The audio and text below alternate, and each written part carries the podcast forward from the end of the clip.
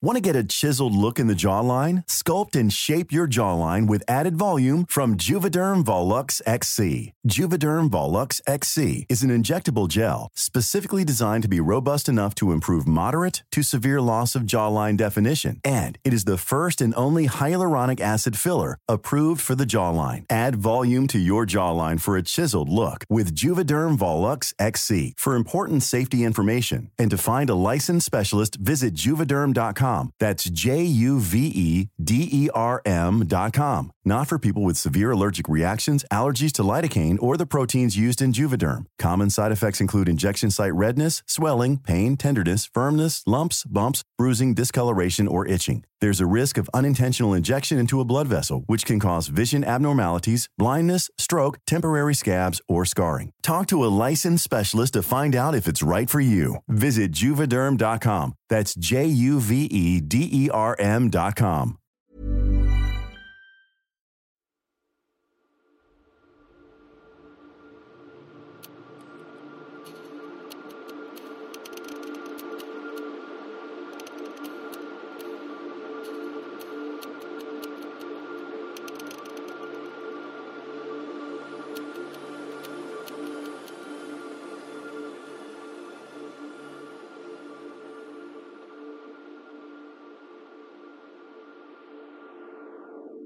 Hello, and welcome to Come Along Pond, a Doctor Who discussion podcast with your two best friends, Elliott.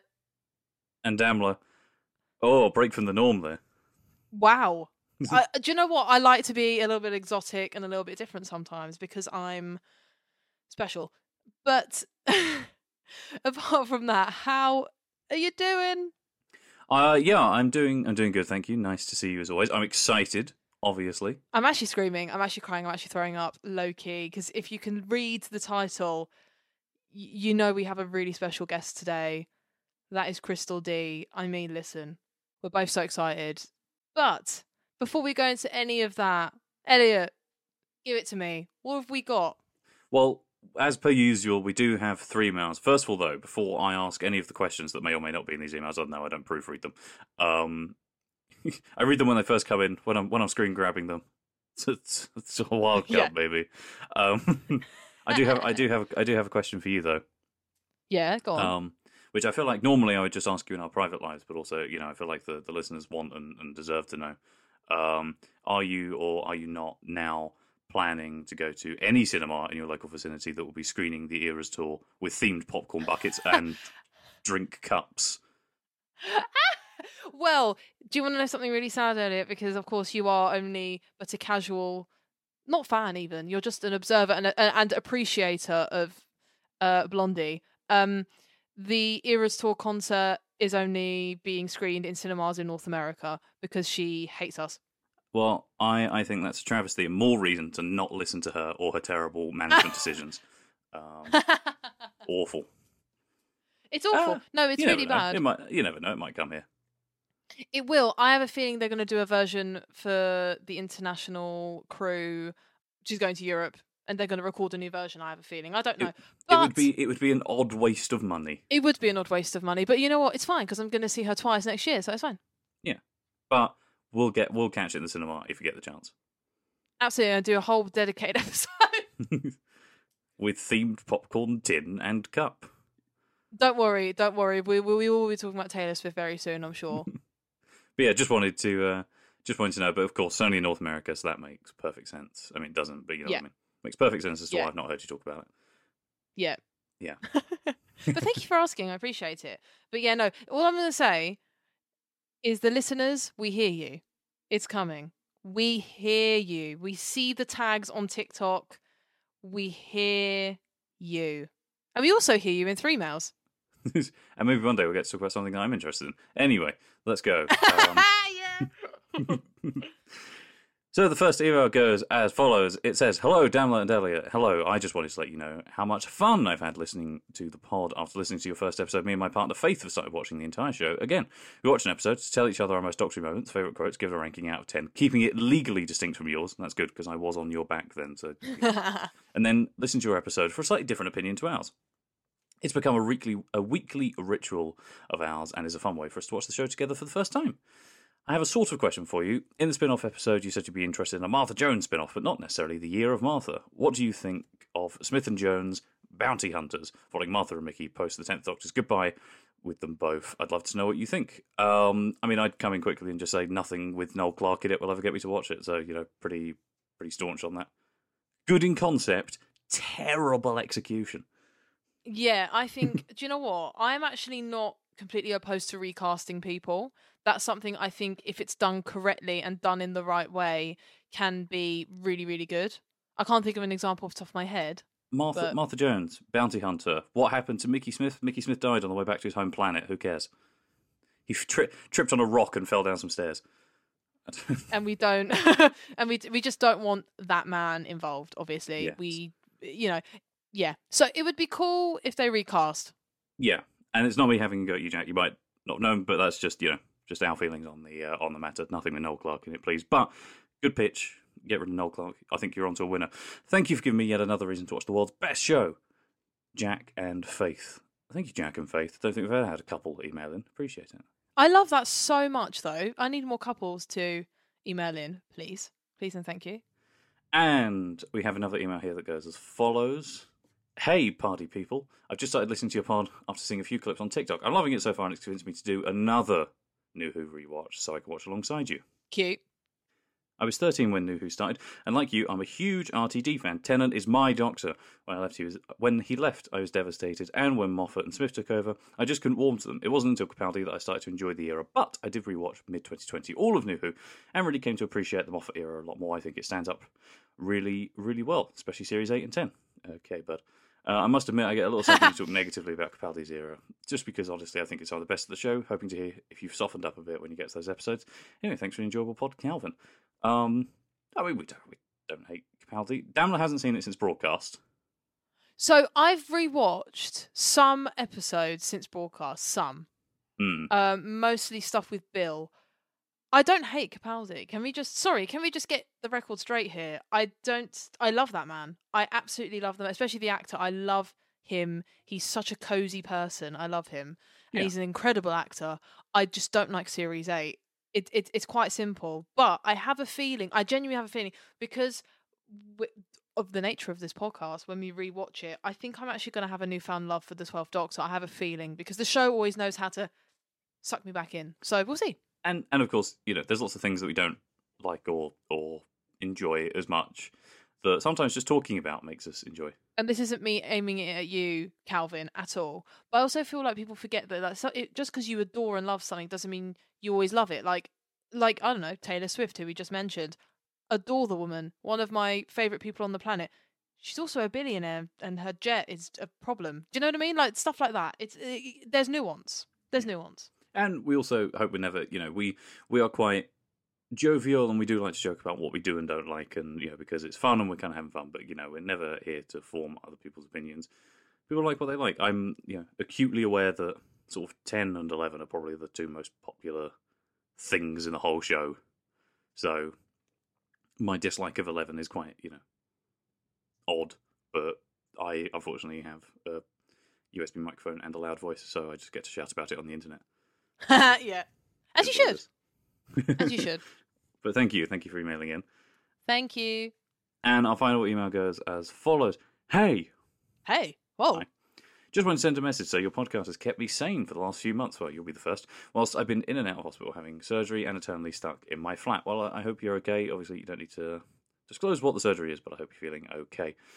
First, first found you through your TikTok, and the podcast is such a comforting nostalgia journey, which has made up for having to cancel summer plans and holidays. Again, awful. Hope you're feeling okay.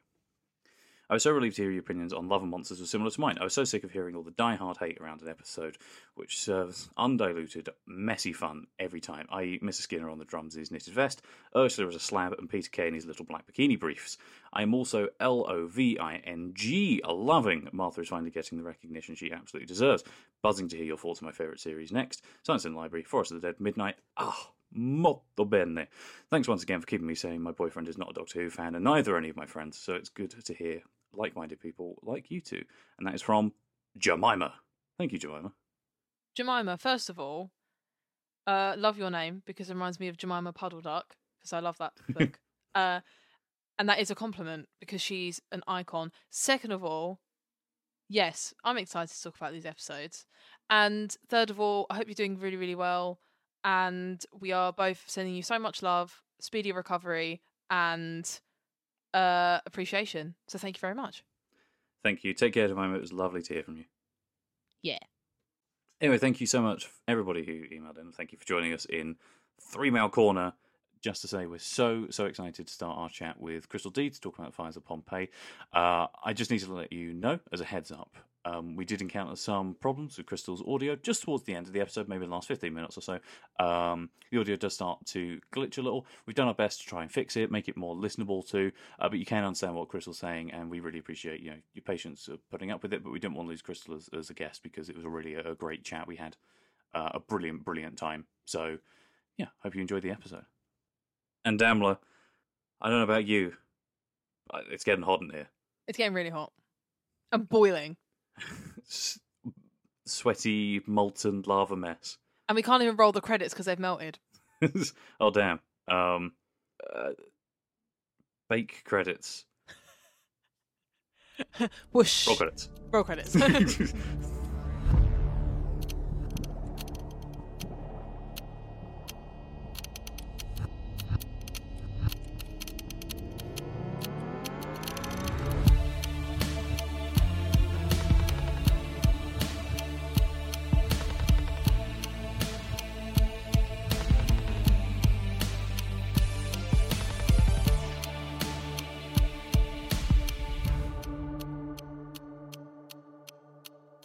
As you may have noticed from up top and our silly little joke, today we are talking about the fires of Pompeii. It was broadcast on the 12th of April 2008, directed by Colin Teague and written by James Moran. Hello, everybody. it's a really special record today because we have you, you know you know Christel come on you know Christel if you don't you're a bloody fool Christel introduce yourself to the people Hello. um, so I'm Christel um, and Christel Dee, I guess. Um, it always seems really weird to say my name in full like that because um, when I'm at conventions, people go, Are you Christel Dee? yes.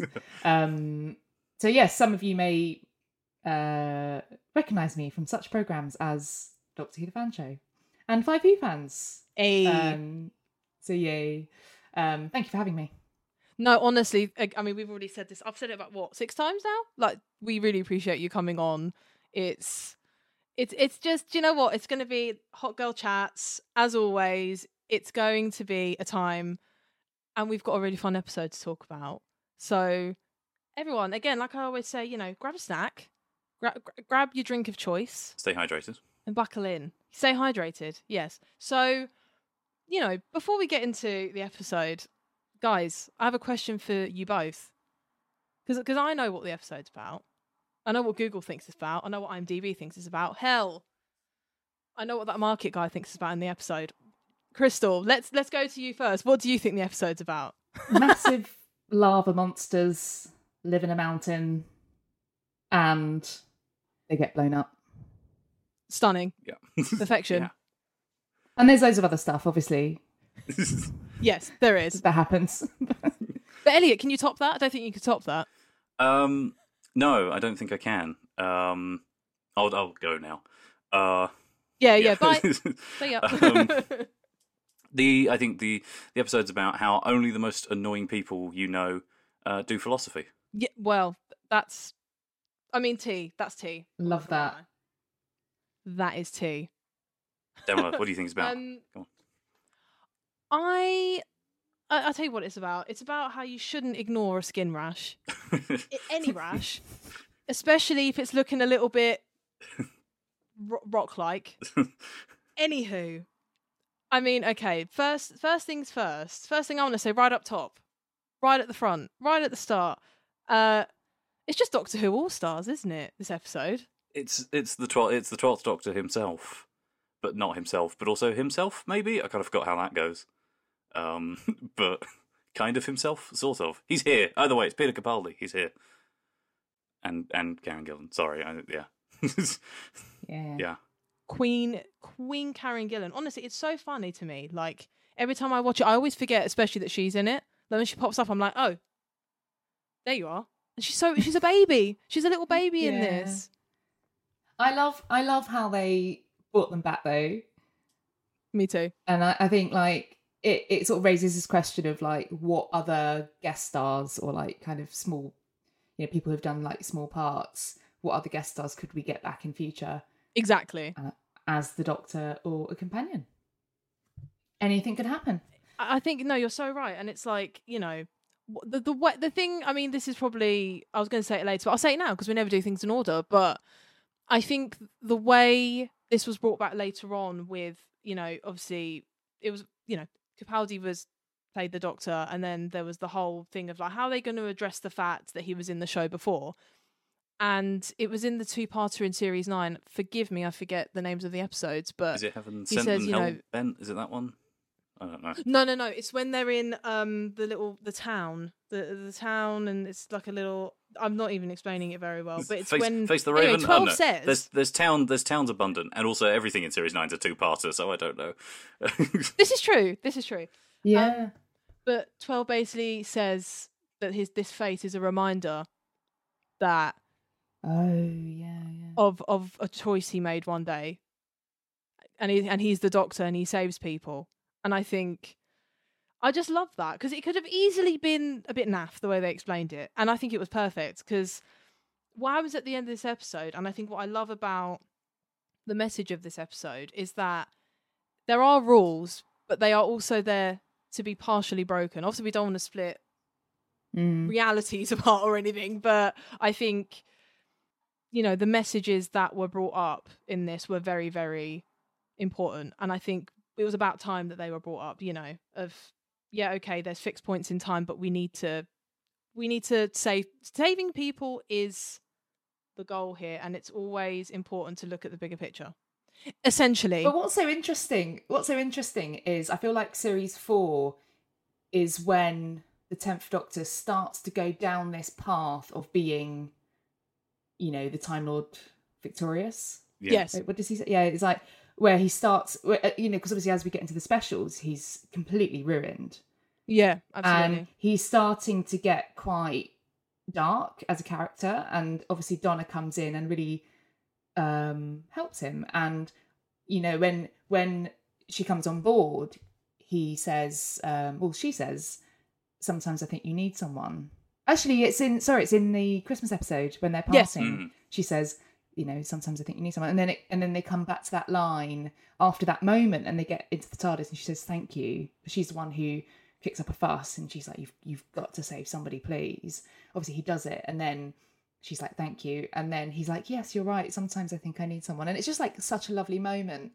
And their relationship is is so it's so balanced. I feel like sometimes with doctors uh, you know sort of a doctor and companion relationship there can be one person who has slightly more dominance or kind of like leads things more whereas i feel like donna donna and the doctor are really um they're they're, they're really they're equals aren't they yeah, and absolutely. they, they they balance each other out so um so yeah so she she kind of keeps him in check and then and then all the, all of the sad things happen at the end of series four and then he's on his Yes. own and then he's Well, yeah, just like yeah. oh, com- left to his own devices it's not good Well, yeah. I feel like this episode Yeah. works really well hand in hand with like Waters of Mars. You could watch them sort of back to back as basically polar opposites of the same story, Mhm. with worse things happening. Like, 100% 100% and Waters Yeah. of Mars is so good. Um, spoiler, It is. spoiler, but brilliant. Save it. Save it.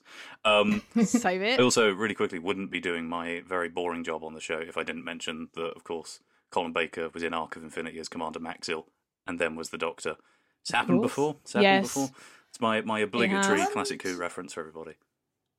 and the lady from Smith and Jones who plays the old lady who sucks the blood with the straw what's her name Oh yeah, the plasmavore, isn't it? um Anne Reid Yes. who's in Years and Years she is in one of the Sylvester McCoy episodes Oh. I don't know if that's one Um, I've seen. it's going to bug me now Yeah, life live Thankfully, research. I have Google. Yes. Live live research um um so she was in The Curse of Fenric Oh, is she in Casa Fenric? Curse of Fenric I mean, I, I, I'm not. I mean, Um. obviously, she's you got to open in front of you. I just don't remember her being in Curse of Fenric. Yeah. Yeah, yeah. Well, I, I, I, I, um, I'd forgotten about that, and then I saw some promo pictures. I was looking for some pictures uh, from Sylvester McCoy's era the other day, and then she popped up, and I was like, oh, forgot she Well, was. in that's it. a fun fact. Um, and another fun fact is I have seen her twice in public in the last few months Really? um, on the way to the supermarket, uh, hailing a black cab. Wow. And I was like, oh, there she is. I was like, oh, hello. And next time, because it's happened twice now, next time it happens, I am going to go up to, I think I'm going to go up to her do it. Yeah. Do it. and I'm just going to say, just want to say, you were absolutely fantastic. And you were fantastic in years and years. And fantastic, fantastic in Doctor Who. And fantastic in, um, It's a yeah because we because we were talking about because she's in she's in Last Tango in Halifax where she's Last- she's that's That's dating it. Derek Last Tango in Jacobi, Halifax. but That's also one, Sacha yeah. Dhawan's in it. So it's all Yeah, it's all yeah, yeah. happening. It's all Yeah. happening. It's all happening. So yes. So next time. Yeah, but yeah, she seems lovely. I'm sure she'd appreciate it. Yeah. I, I just I, I do love it though where there with the Doctor Who cast especially there's just this never ending backlog of stuff that half of them have been in together and it's just can it's just part of it's part of the joke it's great It's British. It's British television, really, isn't it? It's like I feel like British actors, especially actors who appear a lot on the BBC, they do Yeah. the rounds. They've all done a Casualty. They've all done Yeah. a Doctor Who. Um, they've all done a Holby City. And it's nice, yeah, it's nice when they get that chance because because Freema is in Freema Agyeman's in Doomsday and um, Army of Ghosts as her as Martha's cousin. Yeah, It's yeah. all I love how they explain that one as well. yeah, it's her cousin. that one's fun that's a fun explanation not as good as this one I feel like again this one is pretty nice the way it's all kind of circling back A bit more dramatic. um Mm. but yeah but no Adi- we love Adeola the cousin Adeola love her yeah, I couldn't remember her name. icon Uh, I also think for a, pres- a presumably very small 2008 BBC budget, that actually I think Ancient Rome looks quite good in my in my opinion. Like it's quite, it looks quite nice. Yeah, really, I, I I would agree with that. I don't I have no idea where they shot it, but it looks good. probably somewhere in Wales most likely but yeah, probably. Yeah, probably. Hey, look, I like Wales. I'm not. I'm not hating. I'm not a hater. I live there. It's fine. It's fine. If- so you like. Yeah, there you go. I've got your approval. um, but I think especially the out, the kind of everything that was shot outside, or if it was outside, I don't know. Um, that that stuff looks pretty good. All of the market stuff. Yeah. Yeah, is exactly. really good, isn't it? All of the market stuff.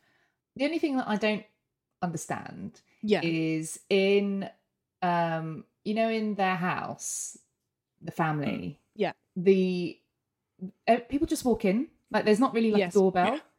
people just arrive Uh, was it like that in ancient rome did people just walk into other people's houses like were there front doors Like I assume if they didn't have doors, that if they were sort of that wealthy, you might at least have someone on the door with a with a you know like a porter or someone. You'd assume maybe right, but I mean, I went to Pompeii a few years ago, and the, I think a lot of the houses just had but they also these big arches that you just walk in. But then also, been what do I know? and it's also been devastated yeah. by fire and time.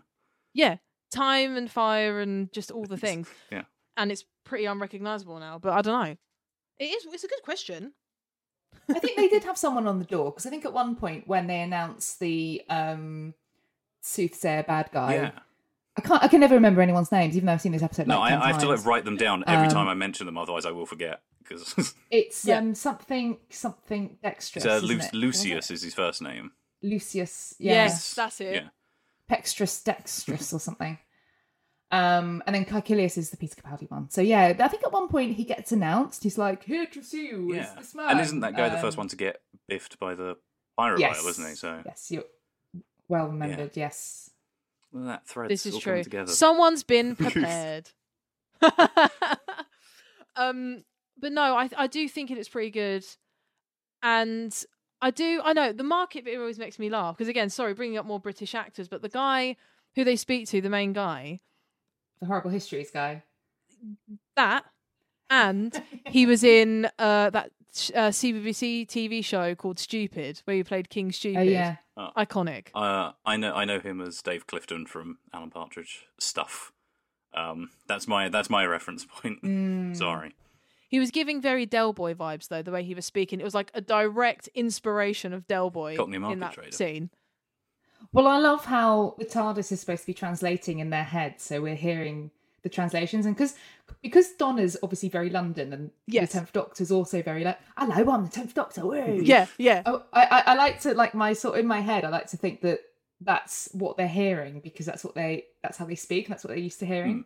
Yeah. Yeah, because even yeah, because the, the the actor um who I will I will look it up in a second 'cause his name escapes me who plays Lucius. I always think of him because he's he's in like Quadrophenia. He's like a really Cockney actor, pro from the East End. So like everybody's really Cockney in this. It's quite good. Didn't he also play The cabbie, the cabbie from Sherlock. Sherlock? Yes, that's Christel. You took the words out of my mouth because I was literally about to say at the end of anytime I see this man, I just think of him going Moriarty. That's it. I just that's what I remember. His name is Phil Davis, apparently, according to the internet. Lovely Phil.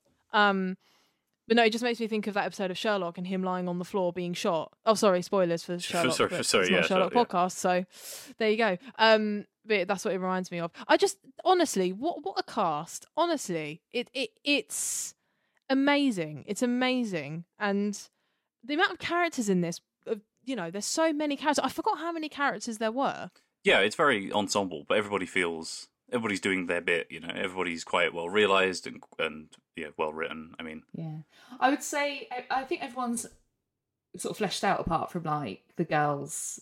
I feel like mm, the yeah, um, the Yeah. um, the, the sort yeah. of um, ensemble of soothsayers, and I, and I think they know that because I think there's this point where uh, the tenth Doctor goes to see the High Priestess and is able to uh, get get her to well get the the pyrovile the the sort of entity inside her to like come out, Yeah. and he says, "I'm a pyrovile," Yeah. and then it cuts to the girls and they're like rocking and they're like pyrovile, pyrovile, Yeah. pyrovile." Yeah, literally. And, it, and and you sort of, I, I think on the director's part, I think this is intentional. Like I know, I think they know that the girls aren't really like very fleshed out, and that they're just there to sort of follow along and chant along. Um, it's very knowing. Yeah, but things I always wish because I, I, uh, you know, maybe I'll bring it up later in an unrelated segment. But I don't. I think the sort of for me, the adult, the fully grown Pyroviles kind of detract from quite a sort of mature episode, and I think maybe having the the Sibylline sisterhood and the Reverend Mother still have her turn into a Pyrovile because I think that's an interesting thread, and her design's really cool. But I think maybe making the group of soothsayers the antagonist would, for me, make it a bit more interesting and then you can also flesh those parts out. But I know they've they've got toys to sell. They just don't do a lot. They sort of they sort of just go, a new prophecy. There's a new prophecy, and then what else did they do? Like, there's a new prophecy, and then um, what else did they do? They look after they look after the sisterhood.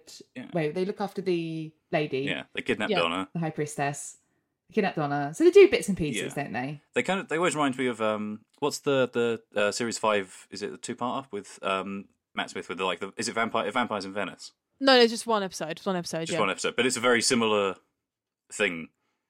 Like young ladies kidnapping people on the street, and they're all a big secret cult. This is true. Oh, there you go. Ah, I didn't even think about that actually. That's actually. I think really... I get them confused in my head, comparison. especially because Karen Gillan's in this, so it all just kind of blends together in one kind of culty, you know, thing in my head. Um, I mean, I love cults being explored anyway. I mean, they're not called a cult. You know, they're a sisterhood, but they are a cult in a way, and Mm. I always love that. I love when people explore those kind of storylines and like those kind of like themes within things because it's dark, man. but I think they could do just yeah, maybe a bit more fleshing out, especially because Lucius is he's also a soothsayer, but doesn't believe that women can be soothsayers. Yeah, Um, and I feel like there could just be a really interesting. That could be you know, it's it's fun. It's funny as it is, and it's enjoyable. But like, I feel like you could probably actually do some good exploration. But again, we've got Pyrovile toys to sell, so that's fine. It's Yes. fine. with random It's Roman soldiers packaged along that make no sense, but yes, that was so random. That is random. I still kind of want a pyro. I want a pyrovile toy though. I have one. Do you feel? Do, do, are you jealous? You have every, you have everything. You've got a fourteenth Doctor Sonic screwdriver. I do. have everything. Oh, well done. Yeah, I, I sat on the website refreshing for like an hour because I am sad. So early, I'm nothing if not it's sad. early September, so it's it's it's time for me to go out weekly and try and hunt down B and M things. Oh, yeah, I mean, you don't have coming to, out. Christel, because you you you've got them. Oh no! Oh no! Oh no! You know what? Link in the I show did- notes for that review. Yeah. Link in the show notes. Um, yeah, um, I yeah, I do have a couple of comments on my most recent video being like, "How have you managed to get them?" And I was like, well, just, "They got they, they, they were sent to me to unbox." As they should. Yeah. As they should. Jealous people I feel very guilty. have no feel very place here. guilty. No, as you Um, should. You deserve it. But no, link in the show notes for that video if you want to watch it. Genuinely, we will link it. Um, but yeah, so I want to talk about something. So, Christel, something we Elliott and Mm. I have spoken about on the show many a time is, especially in series two with Rose. She loves, as we're doing now, a hot girl chat. Ro- Rose loves a hot girl chat. Loves pulling across a side character, you know, usually usually a female, and just has a little heart to heart. And Donna does that, and I, th- I feel like she's learned from the school of Tyler. It it was perfect. It was perfect. It's it's really cute, isn't it? Like It's really she, cute. Um, she's like, "Oh, so what do you, what do the young girls do? Do you go to TK Maxx? No, TK TK Maxx. TK Maximus, yeah. but I also do think that that's quite a typical Doctor Who thing. It's like um it's quite old fashioned. Like the men go off, the men, you know, David Tennant's I think uncovering the weird marble plaques or something. Yes, he's off. yes. he's off with Peter Capaldi's character talking about men's things like marble plaques. Yeah. and um and then Donna's just like um trying on frocks with the with the girl and talking about girly things and having like a little girly um a girly time. Uh I don't know. It's quite cute. Yeah, I think it's always that stuff that interests us most, which is probably very telling about how we watch these episodes. Um, But I do really like. So Evelina, who is the girl that Donna speaks to, I think so. Her name is the actress. I have it written down because I am prepared for this. Uh, Francesca Fowler, who plays Evelina. I thought she was really good in this episode, like especially the part where she's atting the doctor, like, "I know who you are, bitch. I know who you are. Yeah. Don't at me." Yeah, yeah. Um, and she's kind of like half tearing up and just like It's very intense. It's very cool. I really like it. I thought she was really good in this. Actually, I really liked her. Yeah. and it's yeah, I mean it's a difficult thing to pull off as well, right? Because they're meant to be quite young, aren't they? They're meant to be sort of sixteen-ish. Those those kids. Uh, so you've got to have that kind of ignorant kind of innocence, but also quite an intense and quite scary. I think she is probably the scariest part of the uh, of the Oh, episode. yeah. Um, not in a mean way. She's just Yeah. just sad and intense. Intense is a bit of a No, word. she is sad and intense. Yeah. And I really Just like like. me. I actually really. there you go. Um, but I, I really, I just really like her because you don't know whether to trust her or not. For a you lot don't of know it. what's gonna happen. You, you, you don't know what's gonna happen to her, really. exactly. And it, it, it doesn't seem like she's able to control this like uh power that she has. And so you, you just think at any point she could turn on everyone. So, so it's very unse- it's very unsettling. Yeah, and the episode does it. tension quite well because you have that, and then you also have the tension pretty much straight away between the Doctor and Donna, where they're yeah. they're you know they're at loggerheads, they're arguing because she wants The to rescue moment they realise it's Pompeii and it's Volcano Day. It's great. It's great. It's so Roll good. titles. It's amazing. I mean, we've said we need to get um, a segment of uh, what, what Elliott, what were we gonna, what were we going to call it? Um, Ten, uh, uh, Tennantisms. pro- or the way he says certain y- yeah, words. probably because we do we do just say words now, don't we? Satsuma. Yeah, like last week's episode when he said cat flap. The way he said cat flap was very pleasing. Yeah, he's got a good voice. Love that man. I love just that the, man. the, like instead of just saying Barcelona, it's like Barcelona.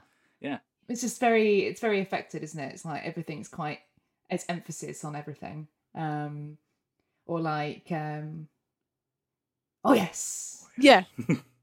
Every time. It's good. Every time.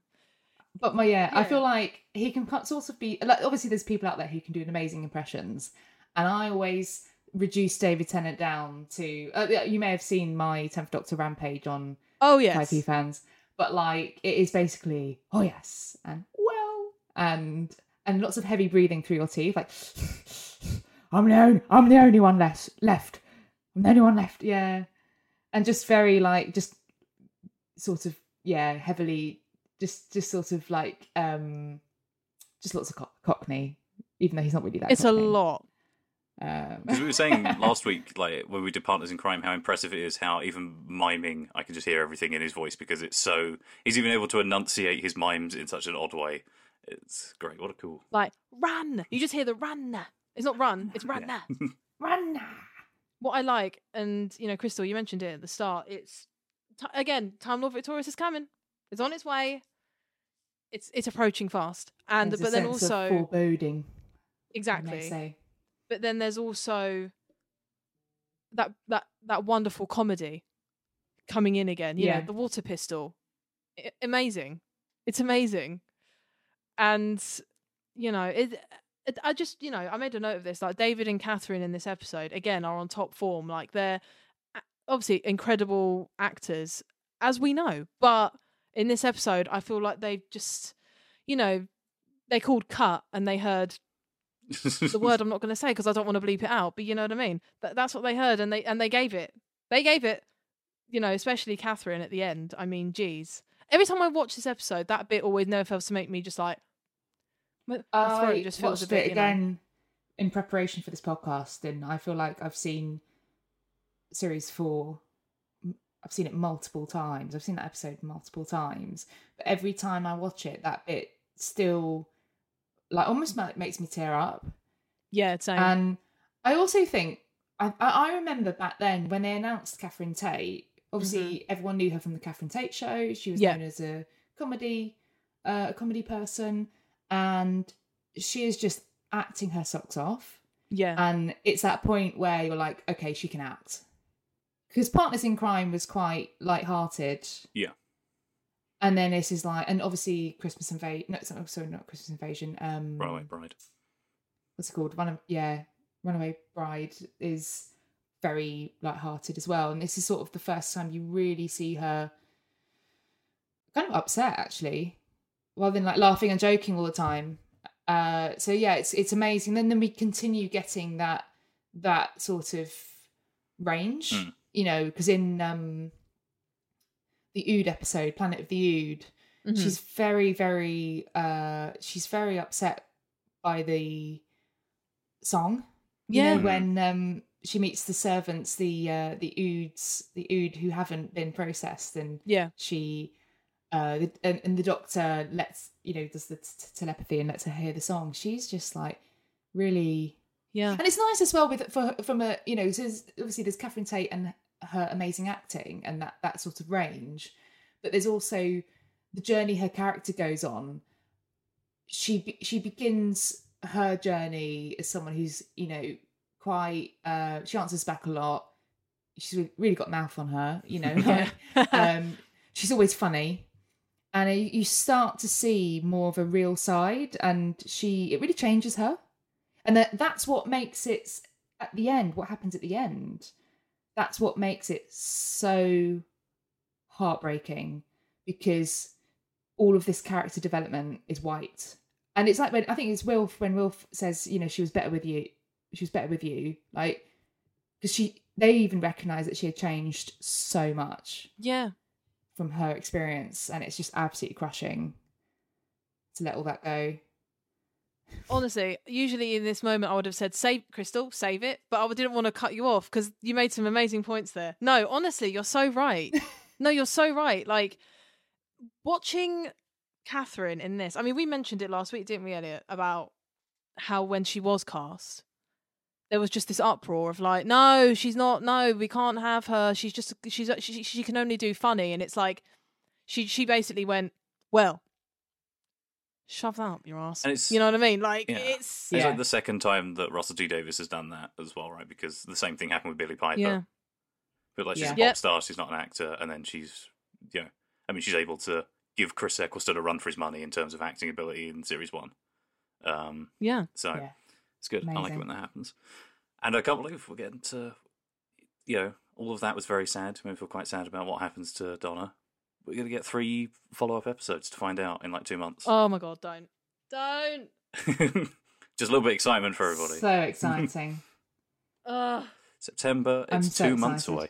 I feel very um I feel very I I know we're not talking about we're not supposed to be talking about the 60th episode. We're supposed to be talking about the fires. Hon- of honestly, it's it's it's But fine. It's fine. like- Damla's allowed to, she can boss me around, but you get you get carte I feel like um I feel like obviously Doctor Who's loved by a, lo- a lot of people, and obviously the 60th is is something that you know it's a big celebration for everyone. But I feel like David Tennant fans, particularly like myself, and Series Four fans, particularly, are going to be so spoilt, and I feel really like um sort of like slightly guilty because obviously I know that everything that's going to be in the specials is going to be geared towards people like me. Like Yeah. I know that there's and hopefully there will be treats in there for like fans in general. Like may and maybe there's going to be some stuff in there that they haven't hinted towards yet. Yeah. Who knows? I mean, you know, who knows if there's other people who are going to appear in it, or if there's, you know, I don't know. Um, Yeah, you just don't Absolutely. know because for a sixtieth, you, you would you would have thought that there would be some more nods to the past. So, but on the whole, I'm I'm just so excited to see my fave, David Tennant. Even though he's the fourteenth, he's he's, he's going to be playing the tenth, isn't he? You Yeah. know, he's going to be playing. Yeah, exactly. You've got Donna. You've got that family. You've got Wilf, obviously Bernard Cribbins, sadly no longer with us. Um, Sylvia Noble, Jacqueline King. Like it's just, um, and seeing her, you know what what's going on in her life and her family and her daughter as well. So Yeah. I'm just like, I can't wait to see those characters again. It's going to be overwhelming. It's Yeah. going to be very overwhelming. It's gonna be epic. I mean, our listeners know, like, we are RTD girlies through and through. Like, Mhm. I we, I mean, we love the show in its entirety, you know, but RTD era is absolutely our bread and butter. It's our, it's our thing. It's what made us love the show. And I think what some haters online need to just get over is the fact that he is the one that brought it back. So by darn it, he's allowed to do what he wants to do in the 60s. Just, just let him have some. He's, he's been away for a long time. Just let him do his thing. He knows what he's doing and it's going to be an utter treat because we get stuff like this again. You know, we get to see more of these characters go a little bit deeper. You know, Moffat, we love you, babe. We love you, babe. Chris, Chibbies, we love you, but we just want a little bit more of this. Just a bit of this.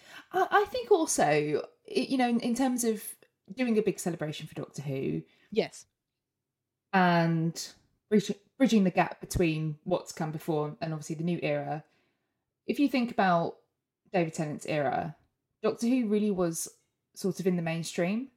Yeah, it was. Yeah. Russell brought back Doctor Who, and it was huge. And you know, you had every Saturday night. It was a, it was a it was something that most people were watching.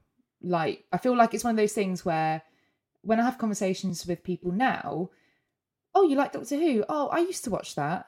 They say, oh, Yeah, with with yeah. David- Uh, pretty much every time that happens, that they'll say, I watched it when David Tennant was the Doctor.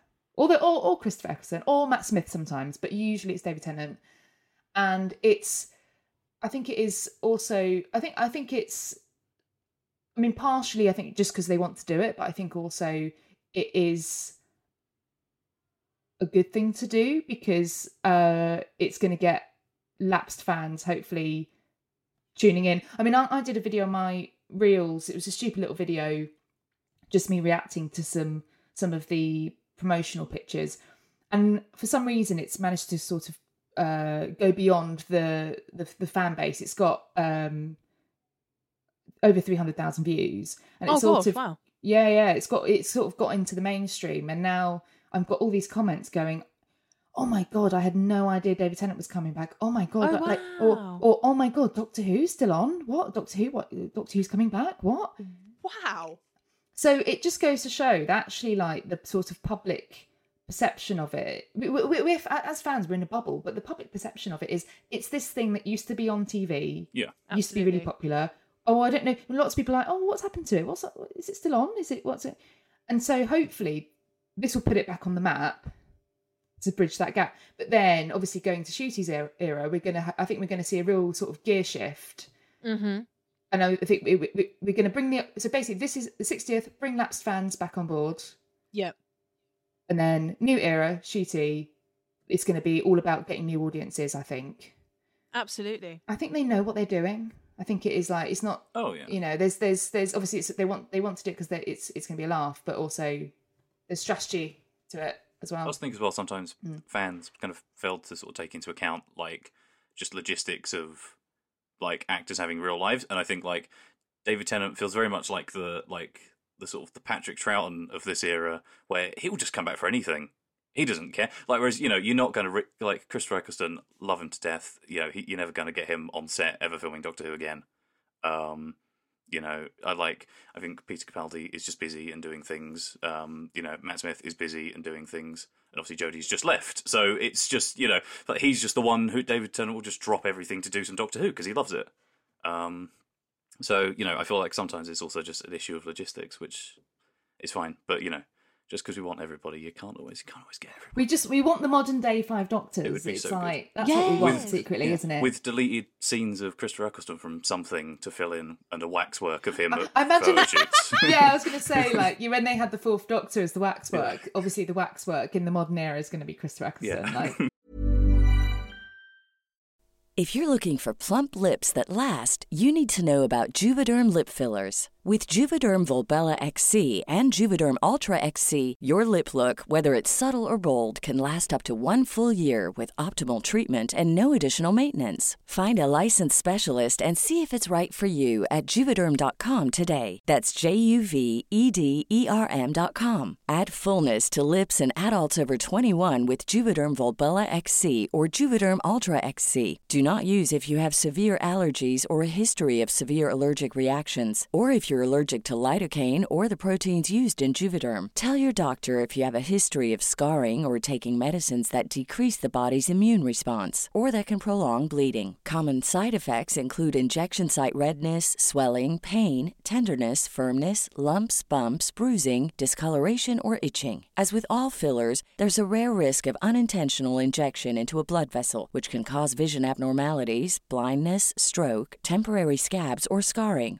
For full important safety information, visit juvederm.com. Oh, I, I- I would pay to see that person. just like animate some like audio clips from his Big Finish adventures. I don't know. Yeah, I mean, AI is whack these days. Do you know what I mean? So whack. who knows? Anyway, Whack. Hey, hey. Love it. Love it. But um, I was going to say, Christel, something you brought up, I think it's really interesting, is how, like, as fans, we are in this echo chamber a little bit. And uh, in my personal life, weirdly, Ncuti is bringing a lot of people in. Like, I have a friend, and he was saying to me, I've never seen an episode, literally not seen a single clip, which, one, rude, but two, get a life. Um, he, he was like, he was like, I'm actually going to start watching him when he's in it because I love him in Sex Education. And I'm like, oh, yeah, incredible. it's really it's really clever casting actually because if you think about the Doctors we've had in the modern era, especially the most recent, so you know Jodie and Peter Capaldi, yeah. they're people who are slight, slightly older um, and they're not really on social media they haven't really got that following they certainly really they, they certainly didn't bring a young following to the show when they joined jodie was in Broadch- broadchurch peter capaldi people knew him from from the thick of it i think that was a surprise to people when he was cast Yeah, uh, it was, as yeah. the doctor whereas with this i mean if if you're gonna relaunch the show which basically is what this is. It's sort of like I mean, I feel like it the show has a soft reboot every time there's a new showrunner, doesn't it? But it this is this is a real big chance to put back, Doctor Who back on you know back into the sort of the sort of mainstream really. And so it's really clever casting because you've got young actor who is in a show that you know sex sex ed everyone you know it's a streaming it's a streaming audience isn't it? Um and the other thing is he he you know he's he uses social media and he's really active on social media. And the other thing I, i'm going to say this he is absolutely gorgeous. He's stunning. like and we i'm not being funny like we haven't really had like a pin-up doctor like i think david tennant was a bit like he had that sort of nerdy david tennant and matt smith had that sort of nerdy britishness which the americans love yeah, Yeah, of all course. of the Ang- Anglophiles, they love all that that sort of nerdy, that nerdy look, and that that was really big. Um, when Matt Smith w- was the Doctor, apparently, um, it it met in Top Man. I think bow ties became like the they did. Yeah. top selling. You know, so that was back then. That was what people you know were going for. Whereas you know, he, I mean, he's on the front of like Vogue or like all these like magazines, like modeling. Like he's Yeah. like really ripped. He goes to the gym. He is absolutely stunning. He is a gorgeous man. Honestly, though, I also think you know you make a really good point because I think another thing he does is obviously there's a massive is what we talk about on the podcast all the time the queer fan base that you know Yes. as you know and a lot of the fandom i would say i mean maybe i'm exaggerating it a tad. I would say again because i'm in an echo chamber maybe 80% of the fandom to me is is is queer in some respect. And i think he also especially with recent interviews he's done um and he actually recently publicly came out um uh, i saw it on gay times did he? instagram. Yeah he was like yeah i've come out as yeah, he came out as queer properly for the first time which is amazing and the fact that he was he felt comfortable to do that is amazing. But i think what's really nice is that he he basically he, i feel like he's coming out and going if you don't want to get with it tough because i'm here. You know what i mean? It's Yeah. lovely to see. I think it's really nice. I mean jodie kind of did that a little bit i feel like. Her doctor really you know i mean anytime she's at a convention um it's just lesbians and it's wonderful. It's a wonderful thing to Yeah. behold truly. It's amazing. Um yeah. But I think he really is coming in and saying like we- we- we're not we're not if you don't want to get with the times it's quite frankly tough shit because I'm here now and it's going to be iconic and if you don't want to be here then your loss Yeah, I do think as well. Russell is also going into it with that attitude, and the casting for the upcoming series, you know, got someone from Drag Race and was Yasmin Finney, and it's and you know Neil Patrick Harris. So you've got all of these like queer icons. So I think it's um yeah I can't remember um obviously you know Russell is a gay icon queer icon Oh, yeah. Oh, yeah. and um you know he's he's to want to make sure that the show has that representation and i think as well since he last wrote for the show i mean back then you had obviously the doctor kissing jack in like 2005 which was a big deal uh really i think back then and you know as a youngster seeing that you know it is it's it's a really good thing and you know obviously things have moved on a lot since then and um and I just think, yeah, I just think it's it's really exciting, isn't it? it's very exciting um Such we've exciting spoken time. about we've spoken about it many times especially when we did um parting of the ways we spoke about how um so for me uh Jack kissing nine was my first ever same sex kiss on screen I've I'd seen at that point. That was my first one, and I was like, oh my gosh. I mean, Ru- Russell Russell is my queer awakening. Like I've said this before. So Yeah. like, Yeah, do you know what I mean? Like a lot of the like Doctor Who was part of massive part of that because he he you know he he was brave enough to put that in you know the show at the time because obviously back then it wasn't as common to see And, but And yeah, and that's the thing though. it's like, wonderful. with being online and echo chambers thing, right? Is there are people who will say that having like like Yasmin Finney as like one of the leads in the 60th is like bare minimum stuff, but for the way the media talk about and the way the public conversation is held by politicians and the media about trans people at the moment, it's actually really brave and subversive and is a big fuck you from them to do it, you know. Obviously in online sort of queer leftist spaces it's like, well, you know, why wouldn't you? Because, you know, that's just a nice normal thing to do. But in terms of actually the show going back into the mainstream, it's an incredibly bold move and it's a really cool thing to happen. I love it. Queer joy, queer love. It's it's just it's it's a beautiful time to be a fan. I think it makes me teary. It makes me teary in the best way. Well, the the other thing I always think when there's a new era of Doctor Who, because we've had many now in Yes. New Who, as well, as well as obviously classic, but in, in the time we've been fans, we've seen so many resets, so many relaunches.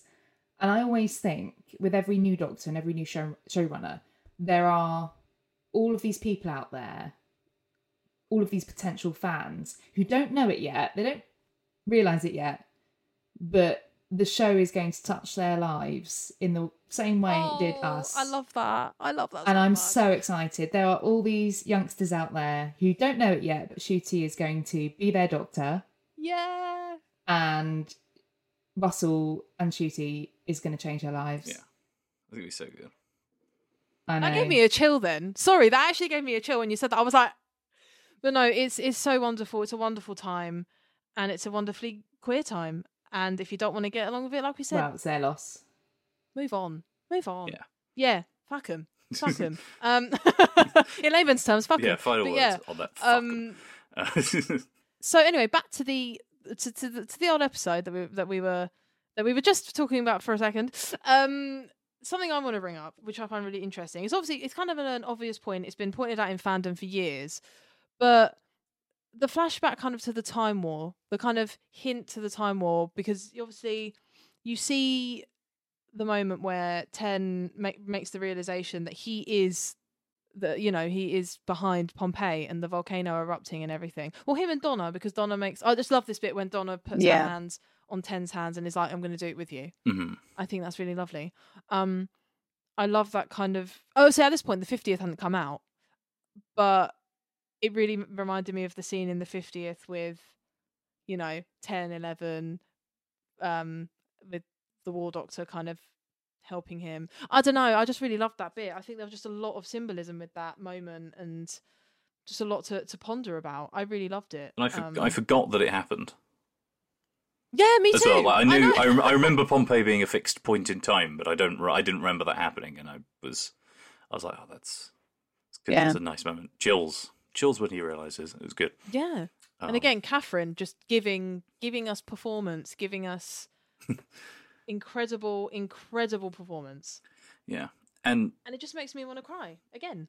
it sort of shows that the the since the kind of reboot that change in in tone and everything else because you know again you know we love love all the classics but there's a couple of episodes where they like inadvertently cause like a world disaster and it's just kind of like a fun little haha um yeah. Yeah. they start they start the great fire of london and it's like a little you know fun little moment at the end of the episode but you know i like it that this is this is a bit more serious it's more grounded. Having to set off the, Yeah. the volcano at pompeii is not like a fun little you know cheeky time traveler story. It's quite it's quite serious it's but it's serious it's very serious. But then how it kind of plays into well, it's one of my favorite parts of the plot and the whole thing is how the the sisters can't because you know um, Donna and Ten are kind of hinting at like yeah you know tomorrow big day and they're like what are you talking about? And then you realize it's because it it hadn't it wasn't going to happen until he turned up and you know it's it's all very clever. It's all very clever. It's all very the word that we always use timey wimey it's it's great. It's so great. And but again it's just i think what makes it what makes it for me is I just think Catherine Tate carries this episode on her back. I mean, is anyone has anyone checked in on this woman after carrying this episode on her back? it's a My lot God. of weight to be carrying around Yeah. I just, uh, you know, Donna as a character in this episode is just one of my favorite Donna episodes, the Donna moments as well, where Um, you know, It's my it's one of the things I really like about Russell's writing, particularly because Rose does this as well in the uh, End of the World. It's that thing of you know the the the companion is sort of, or we're sort of see, we're sort of seeing a situation through the the companion's eyes. It's like they're they're like they they're carrying the episode yeah, because yeah, it's it's the doctor's world, but like we're accessing it via the role of the companion. So I think that's why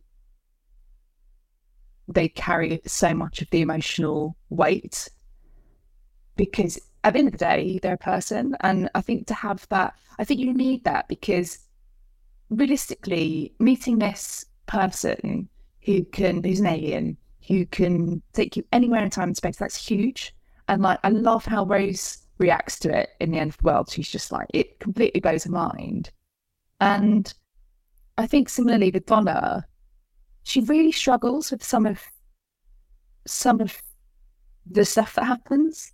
And that's really important. And I think what got lost a bit later on, particularly with companions like Clara, is they just take it in their stride way too much.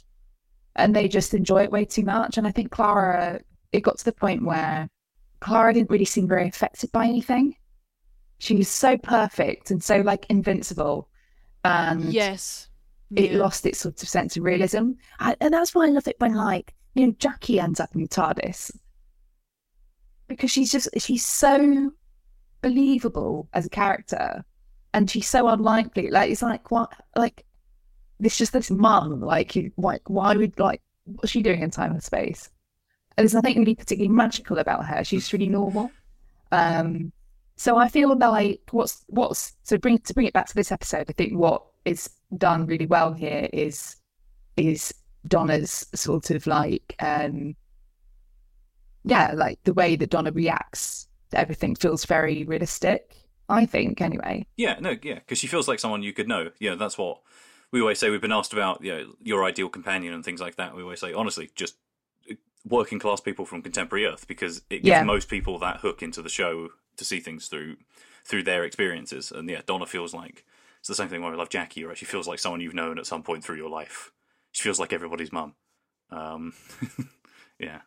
Um, so yeah, no, I agree great. with that. Yeah, and I think as well, what I really really love about that kind of element of, especially this era of the show, and within this episode, is the Doctor is learning. Like I said from the start, the Doctor is also learning from their companion.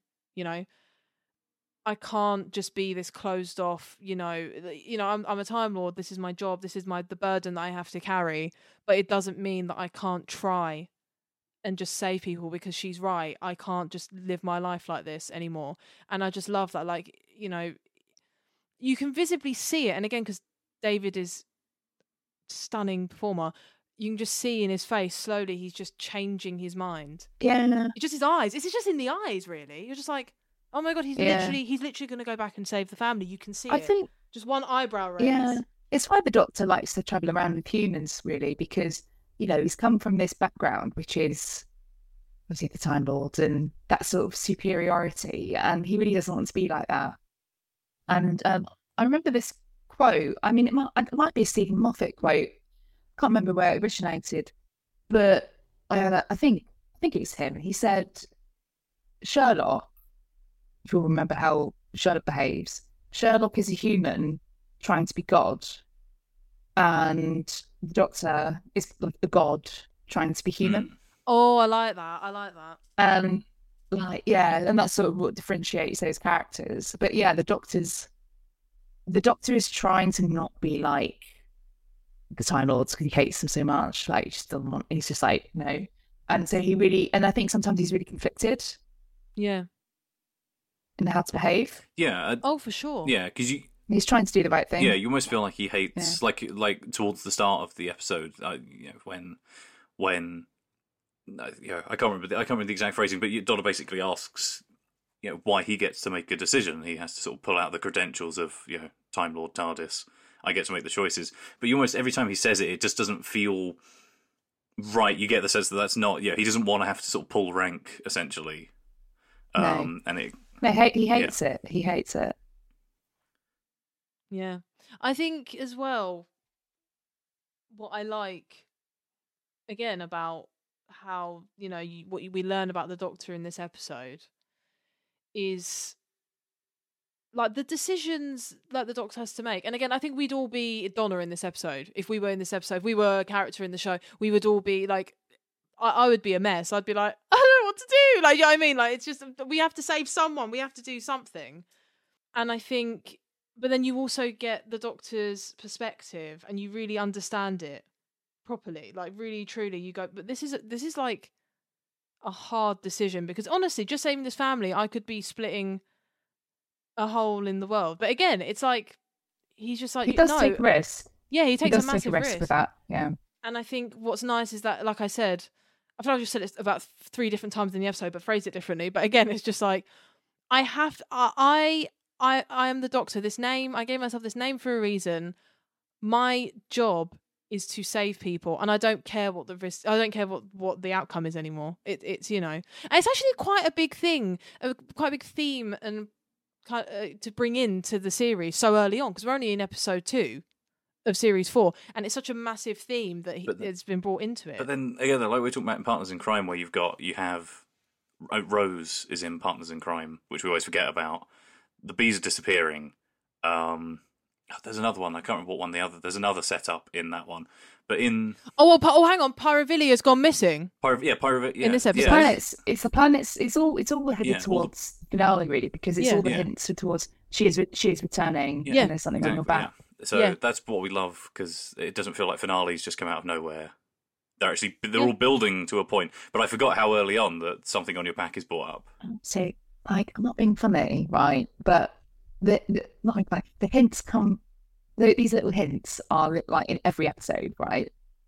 If you think about like the timeless child, it's mentioned like once in one in series one, the first series, her first Jodie Jodie's first series, and it just like doesn't come back for ages. And then it's like, oh, do you remember the time timeless child? Well, here, here, here she is. This is it. And everyone should care about this. Like, Yes. and I'm like, no, I'm not. I'm not intrigued. You haven't like, you haven't, you haven't, you haven't reeled me in. You need to, you need to keep giving me those little, those little nuggets, those little like tasty little morsels, those little, you know, like little sprinkles of fish feed. You know, Yeah, yeah, yeah. little, and you just think, mm, that's tasty. Mm, like you need, you need these little hints. I love keep you going, foreshadowing. like- Foreshadowing, is Foreshadowing, yeah, important. no. And, like some of it's Do you know what I mean? Like so un some of it's so unsubtle, but it's so good and so rewarding. You know, Uh, series one is is Yeah. the build up to Bad Wolf and what that means. And series two is the build up to Oh. Torchwood mostly. Series three is all the Vote Yeah. Saxon stuff and Yana. And then yeah, the series Mhm. this series there's almost too many to count. And even in the specials, you get the four knocks. Like Yeah. All, each one Yeah, has its yeah, yeah. own defined mystery that it's building to, and they all feel like satisfying payoffs. Which Yeah. is My, my, Genius. I think though, like, yeah, you just can't beat a Dutch angle of someone zooming in slowly, being like, "She is returning," and it's like, yeah, I love it. It's like It's even so though yeah, like even though we know what that means, it's still I don't know. It's, it felt creepier than just seeing Rose last episode. I was like, oh my god. Oh my Yeah. God. yeah. But then also later on, I'm going to say this and then save it. But in Midnight with Rose on the screen, Mm. it's like, What a moment. Ah! I remember when I saw that. yeah, I saw her face appear on the screen. I think I was watching it on my own as well. I had nobody to turn to to be like, "Oh my god, did you see it? Did you see it?" Like nobody to discuss it with. Um, so exciting. it's it's But you know what? gorgeous. We're probably going to get this again though. I know. I know, it's- because it's his style. Of, it's his style of doing things. And that's the thing. I don't know if it's because isn't we it? Russell? Yeah. grew So up with it, so it's like how I like my drama to be written. But we do often just descend into just being like, Russell's so good, isn't he? He's so he's so clever. He's so good at writing. We call him father a lot in this. He's- Just father, Yeah, I love it. he's amazing. Yeah, he is amazing. father. Father Russell. Honestly, that man is just just mad genius, mad wonderful, beautiful genius. He's just a fantastic writer, really. And I think also since since he, he was last on Doctor Who, he's done so much amazing stuff since. You know, years and years. It, it's a sin, cucumber, you know, cucumber banana, um, and and you know, lots of other lots of other projects as well. So his writing, his you know, he's he's done a lot since. You know, and yeah, And do you know what? It's really interesting. A lot of people that I follow just casually online are like seeing him out in the wild a lot recently. I don't know what. Maybe Russell's doing a lot of social things. I don't know. But what I really like is that I think now he's. I hope he's understanding how much he's affected all of our lives. Like, um, you, you've done some good, dude. You've done some real good, and you've really influenced our lives. You know, He's my like it's really nice he's my to most see. conflicted. Would love to meet because I'm sure he's lovely, and also you know it's such a big inspiration. But also could not approach because I'd be like it's too intense. If I'm like, thank you for making me the the human being I am today. That's quite a lot to take on if you're just walking down the street. yeah, can't do it. Um, but you know, Will not do it. Can't do it. I find I find interactions with celebs at conventions really weird because so I met David Tennant at uh was Collectormania. So it was the, the organisers we used to organise LFCC. but Collectormania isn't really a thing anymore. I think it was in 2010, maybe 2011.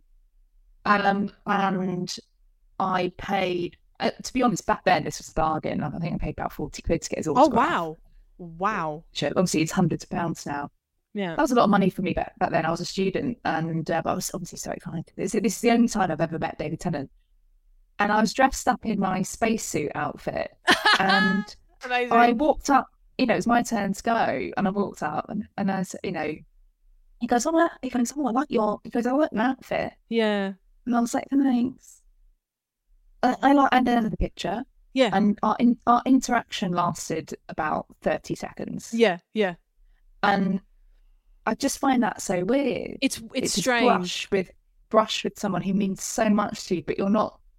You don't really have that chance to really like connect. Like they, because they're obviously seeing like hundreds of people. Like if you say, I, I, I know that like if I'd spent more time just like said how much he, you know, this is to me, so he's hearing that every single person say that. I'm sure, and I just, I'm just like, I'm like, I don't know. I just, I was a bit sort of shy about it. Does that make sense? Like, it's it's so weird though because for you, I mean, for me back then, it was this was it was a huge moment meeting. You know, the lieutenant. You know, I felt like I don't know. I was so full of adrenaline. I was so like I was Me a bit too. too scared to speak. Mm-hmm. And for him, he's on the other end of the table, and every every single person in that queue is feeling the same. And he's just he's one person. He's one person at the end of the table. He's turned up. He's he's an actor, right? He's like going to a convention, getting paid to go to a convention is is part of you know it's a gig, and and he's be like, oh, I'm gonna be lots of fans today. That's nice, you know. But he's gonna be pretty chill. He's probably like, oh, thanks. Like he's getting these compliments. Oh, thanks. And then every single person who's coming out, he's getting like, he's getting like, the other side of that table. The emotion is like there's a sort of like imbalance. Like like there's all these like people coming up to him shaking, and I'm I was shaking. Like you know, like, yeah. and it must be really intense. I'm sure I was probably quite intense. I've never been. I've never been to a con, so it's our big objective is to get me down to. Oh, to me, amazing! you know. Oh yeah. yeah. Yeah. I'll tell you who. I'll tell you who's really amazing at conventions. yeah. Paul McGann. Mm. I love that man. I want to He's an meet him. angel. Every interaction I real see from angel. someone meeting Paul McGann, he really has the time for everybody. He takes his Yeah. time. Yeah. Yeah. Um, But Yeah, like, I think really for you, Elliott, yeah. Colin Baker's a big one. We've oh, got to get you to wanna- meet Colin. Yeah, Sylvester, I want to meet Sylvester McCoy, Colin Baker, Peter Davison, Paul McGann. They're they're a lot easier to. I think those, particularly Colin, Sylvester McCoy, and um, Peter Davison are much easier to have lengthy interactions with. Obviously, because they're like they do a lot more stuff. They they do a lot of conventions, and there's a lot of a lot of cons they do. I, I've been to conventions where they've just been hanging out in the bar. Mm. Oh. or like Sylvester McCoy, I think it might have been Big Finish Day or something, and um, he was sitting in the bar having his he's having a little chip of tea on his own.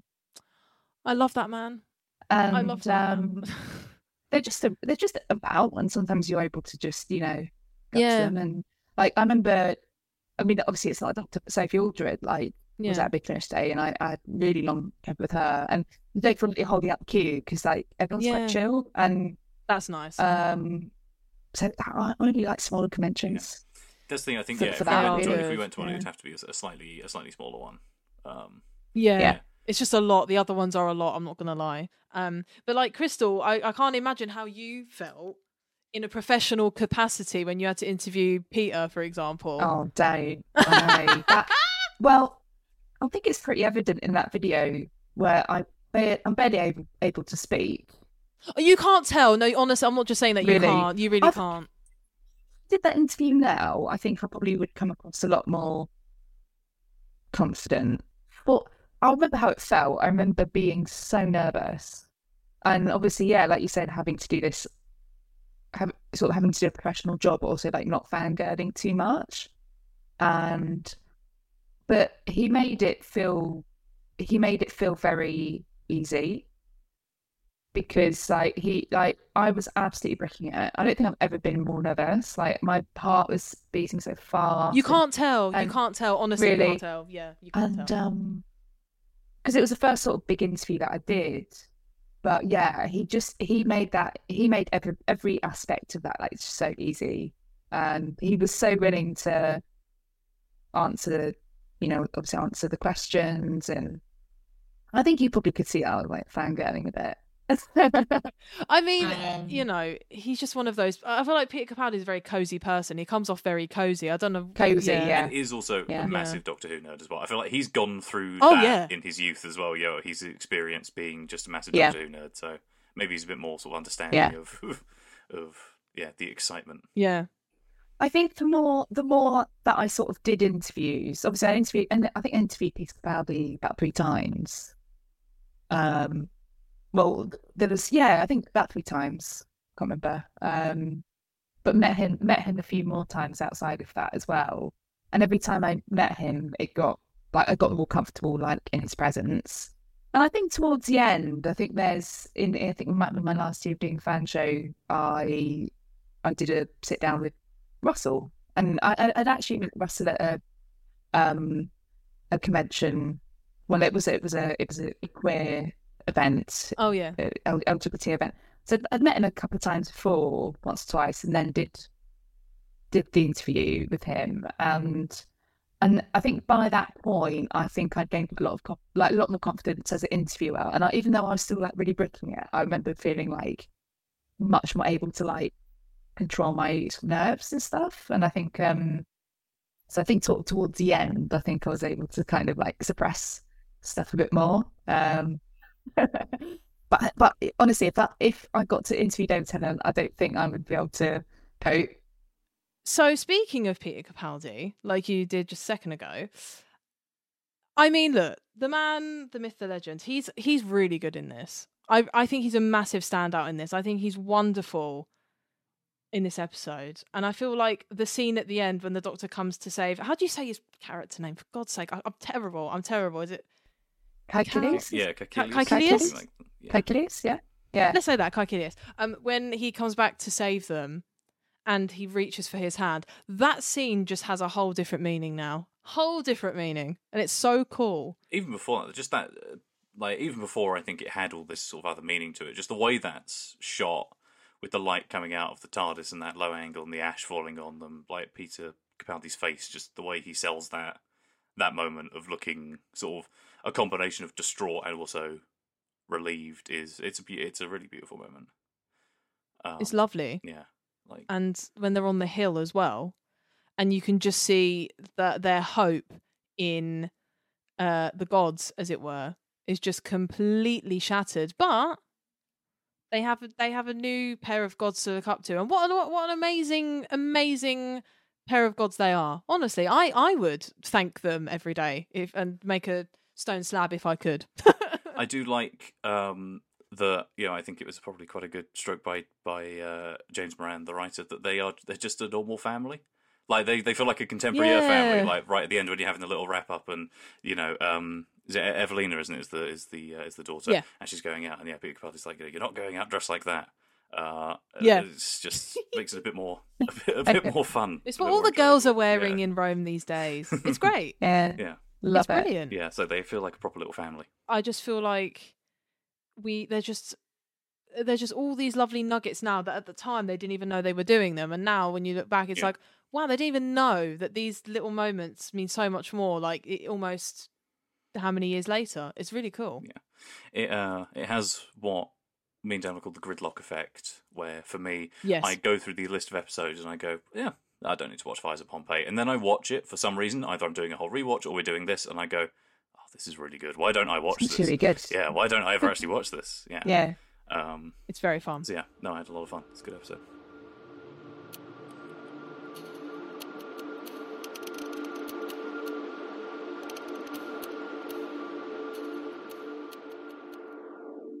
okay so we're at the wrap up where we talk about our standout moment what didn't work our most doctory moment and our favorite quote Christel i'm going to head to you first because you are our guest today so standout moment from of Pompeii. So for me, I think I have to say the standout moment has to be where the it's the whole sequence where the volcano has exploded and they're running through the market and there's that child crying and Donna is in despair and it's so she's so helpless you know she knows these all these people are going to die. She's desperate. She's really trying to get the doctor to save someone. And then so from that from that point up until the interaction in the TARDIS where she please just save someone. And he's like I can't I can't I can't. For me that's the standout moment for that episode. Not even the decision not even the decision bit where they press it. It's it's after. It's that like that bit where she asks and well, begs him to save somebody Yeah, nice one. Elliott, what about you? Um, it's. I think we did touch on it briefly. It's the moment where uh, Lucius and Evelina are both kind of trying to out soothsay each other about who the Doctor is. Um, because it's weird enough when Evelina comes in, and then when Lucius joins in and says and calls him like the man from Gallifrey, and it just all gets really Oh, dark all of a yes. sudden. Got all the canted angles of of David, and there's all the red lighting coming up from the steam vent. It is a great moment. I loved it. That is pretty cool. Yeah, I like that. Damla, what's your standout moment? Mine is just after yours, Christel, when uh, Donna's begging the doctor to save someone. Just that in little tiny interaction, that moment where she's like, "Just save someone, please, please," and it's like, my heart is breaking. It's the look That's of very cool. desperation on her face. It's it's mad. Isn't it? it's amazing. Um, so going from positive to more of a negative, what didn't work for you in this episode, Christel? Um, I wrote some notes. Oh, yeah. Well, there's just a couple of odd bits that didn't really make sense to me. So, like, the bit where Donna's kidnapped, the doctor just turned up without any explanation as to how he got there, like how he found it. Like he's just like, oh, fuck, here I, like here I am. I, I thought, I thought I'd I thought I'd missed a bit of the episode. Like I checked my phone and like someone had told him something, but no, I think he does just turn up. Yeah, I thought I was missing. like I sort of blacked out for a second. Yeah. I think because they only had 45 minutes, Yeah. I think they're just like, just like, oh, even like because doesn't Evelina see them? So even just like a quick line to her, like a quick exchange, would just explain it away. you But know. I don't know. even the shot, I I just don't know how he found it, like how he knew they were there. No, I do love it when things like that happen. Uh, God knows. There was so there was one more bit as well where um so Lucius Dextrus Dextrus has his arm ripped off and he doesn't really seem to care very much. And He's like, I oh, just there you think go. Yeah. Whereas obviously the, the the high priestess, like she she says to the doctor that she's in a lot of pain, but like it's something that she needs to go through. And so like the way she is with that condition, like turning into stone, seems like she's really affected by it. Whereas like his like he doesn't really seem very much in pain, and then his arm gets ripped off, and then he's like, oh oh well, that's irreversible. But yeah. Sure. cares? Also, if you like ever Why tried to not? rip stone with your bare hands, it's hard. Yeah. yeah, exactly. Anyway, Um. So, uh, what, what didn't work for you, Elliott? Um, I again, I did, I did already mention this because you know I can't stay original, but I just think, yeah, the grown-up sort of pyroviles just sort of don't really add much. I like the design. I like they just look like centurions, but you know they're just sort of the Doctor Who's got to have a, a villain and a big monster, uh, but they just feel a little, a little, if you'll pardon the pun, underbaked. no, I think I agree with that. Um, mine was uh the as much as some of the outdoor sets are really good. I think the indoor ones are a little bit like okay, the house. It's okay. It's mainly the house. The house doesn't do it for me. It's not my favorite. So it just cheapens the look of the episode for me. I don't know. Things haven't improved since William Hartnell's The Romans. it's Yeah. a bit classic Doctor Who that Yeah. set, isn't it it? does, It yeah. So it does look like the set that they're on for the Romans. Like, Mm. It's Yeah. like a theatre set. Yeah. It is no, it's very that. yeah. Um, but what is Christel your most doctory moment? What do you think is the moment where the Doctor was doctoring the most? The do- doctor was probably doctoring the most when he whipped out the yellow water pistol. Bang on the money. Like, yeah. I just think mad props is such a doctory thing to do. Mad props in like inappropriate settings. Just, yeah. The 3D glasses of the series. Exactly. Exactly, Exactly. yeah. um, Elliott, what's yours? I mean, I had exactly the same moment because there's lots of there's Oh, lots you of, did? there's Okay. lots of good doctoring, but when I think of especially David Tennant as the Doctor fighting aliens with a water pistol, that's that's my guy. My, mine is slightly different. Um, mine was realizing that listening to Donna is always the best thing to do. Learning that actually everything she says is correct and that uh, she should be in charge. That's what I think is the most doctoring moment. That realization. Um, but last one then. Favorite quote from the episode, Christel. What's what's your favorite quote? I think there's there's quotes, there's like quotes that definitely stick in my head from this. Like, you know, we're in Pompeii and it's volcano day. Like, it's always, Yeah, that's the first great. thing that always comes to my mind when I think about this episode. I, w- well, I was able to anticipate um, Peter Capaldi's modern art because I hear that a Love lot all the time. Like, I think some of the poetry is really good. To be fair, the back and forth between the Doctor and Lucius, where they're always doing, you know, like, oh, the seed that blows on the wind does this, and it's like, oh, you know, but yeah, oh, I concede the sun must set in the shade, but also it rises by the farther. I do like I do like all the Spartacus stuff. Like, I am Spart- Spart- Spartacus, and so am I. They're No, just- that that was Um, that was good. I like that. You can have that if you want. That can be your answer. Well, there we go. There you go. I'm Spartacus, and I'm also Spartacus. It's it's pretty good. It is good. It's pretty good. It's just funny. It's very funny. Um, but Elliott, what's yours? Um, I am. I do. I do struggle between two. There's lots of good Donna moments in this, and both of them are jokes. Weirdly, um, it's either Donna saying "Don't get clever with me" in Latin, because just the structure of that is just mad, uh, or um, actually it, it- it's relevant to uh, one of the moments that didn't work for Christel, which is after they rip Lucius's arm off, and then they go, "He's made of stone," and then Doctor says, "But he's armless enough." nice classic, one. classic pantomime comedy, uh, but it did get a good chuckle out of me. what's what's your favourite quote?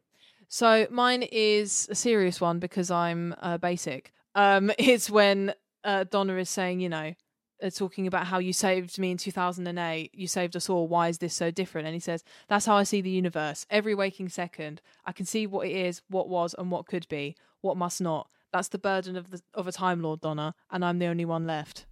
I'm the only one left. It's giving dialogue. I just yeah, it's very fun. It's very fun. But that leads me to the last final question before we say goodbye. Out of five, what are we giving this episode? Fires of Pompeii, Christel, what are you giving out of five? I'm going to give it a three. Oh, a three. Nice. It's, I feel like because it's not, it's not terrible. It's not. Yeah. It's, it's you know certainly an episode I would watch again and, and have enjoyed watching again. But I do feel like there's there's episodes that would take four and five more than than this one. It's a sort of middling. It's a middling episode. It's it's not the most amazing thing ever, but it's you know it's a good laugh. Yeah. I really like it. Nice. Three. Let's go for three. Elliott, what about you? Uh, I did go back and forth between two numbers, but I landed on a three. Oh, snap. Yeah, because it's good. It's good, but there's just a couple moments where it loses me, maybe ever so slightly. Um, but it's better than Yeah. I remember it being. But it's still not, like you say, still not like top top tier. Um, I'd say for me, because I'm now going to look like a negative Nancy, which is fun. Um, I'm giving it bang half marks, two and a half out of five. Halfway. I know, I know, but that's my truth. That's my truth. That's. It's it's a good. It's good, but it could be great, and it's just not quite hitting it for me. Unfortunately, don't hate me. Don't hate me. But there you go. Well, that brings the curtains down on another wonderful episode of the Come Along Pond podcast. I hope you had fun. We sure did. If you like what you heard and you want to support the show, you can do so by going to Patreon, patreon.com forward slash Come Along Pond podcast. Oh my God, we've got so many tiers, brand new tiers. We have the bestie. We have, for me, for you, we have serving, dot, dot, dot. You can figure the, out, the rest of that out for yourself. And we have the companion tier. That is your one-stop shop for ad-free listening and other little cute benefits. Patreon.com forward slash Come Along Pond podcast. Thank you to everybody so far who supports us on Patreon. We really appreciate it.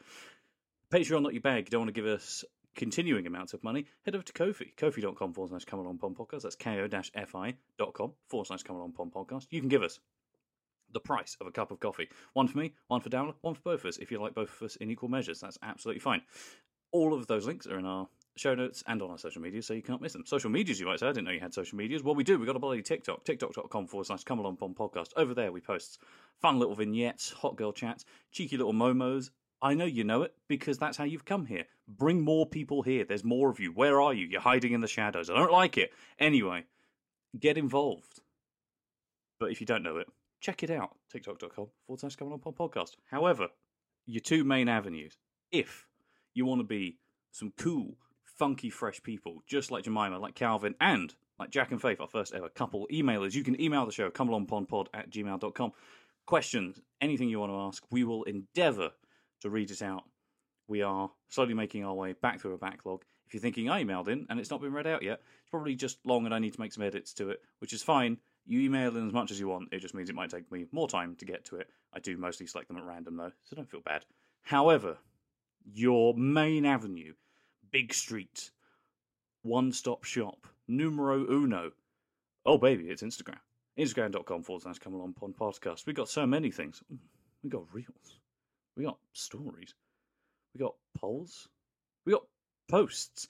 If you want to get the latest updates, opinions, facts, everything about CAP, Instagram.com forward slash come along pond podcast. You can't miss the same artwork everywhere. Send us a DM.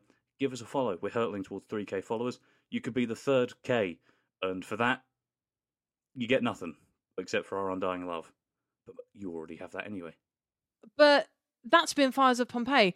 Christel, as always, and I've said it what, 15 times? Is that the count? Thank you so much for joining us here at CAP. Honestly, thank you so much, Christel. Yeah. Yeah, thanks for joining us. We've had so much fun and we really appreciate you coming on and talking about this episode. Honestly, it's been an honour, a privilege, iconic, shall I say? Iconic. Oh, thank you for having me. Honestly, um, I've had so much fun. You, you're welcome back Anytime. anytime. And- Anytime. Um, and so, and something we always do is we give we give we give people air from our lungs. Would you like to help us give people air from your lungs, which is just breathing into your microphone, basically? So we give you air from our lungs. Bye, guys. Bye. Thank you again, Christel. Bye. Bye. Thanks. Bye. Bye. Bye. Chat soon. Take Cheers. care. Bye. Bye.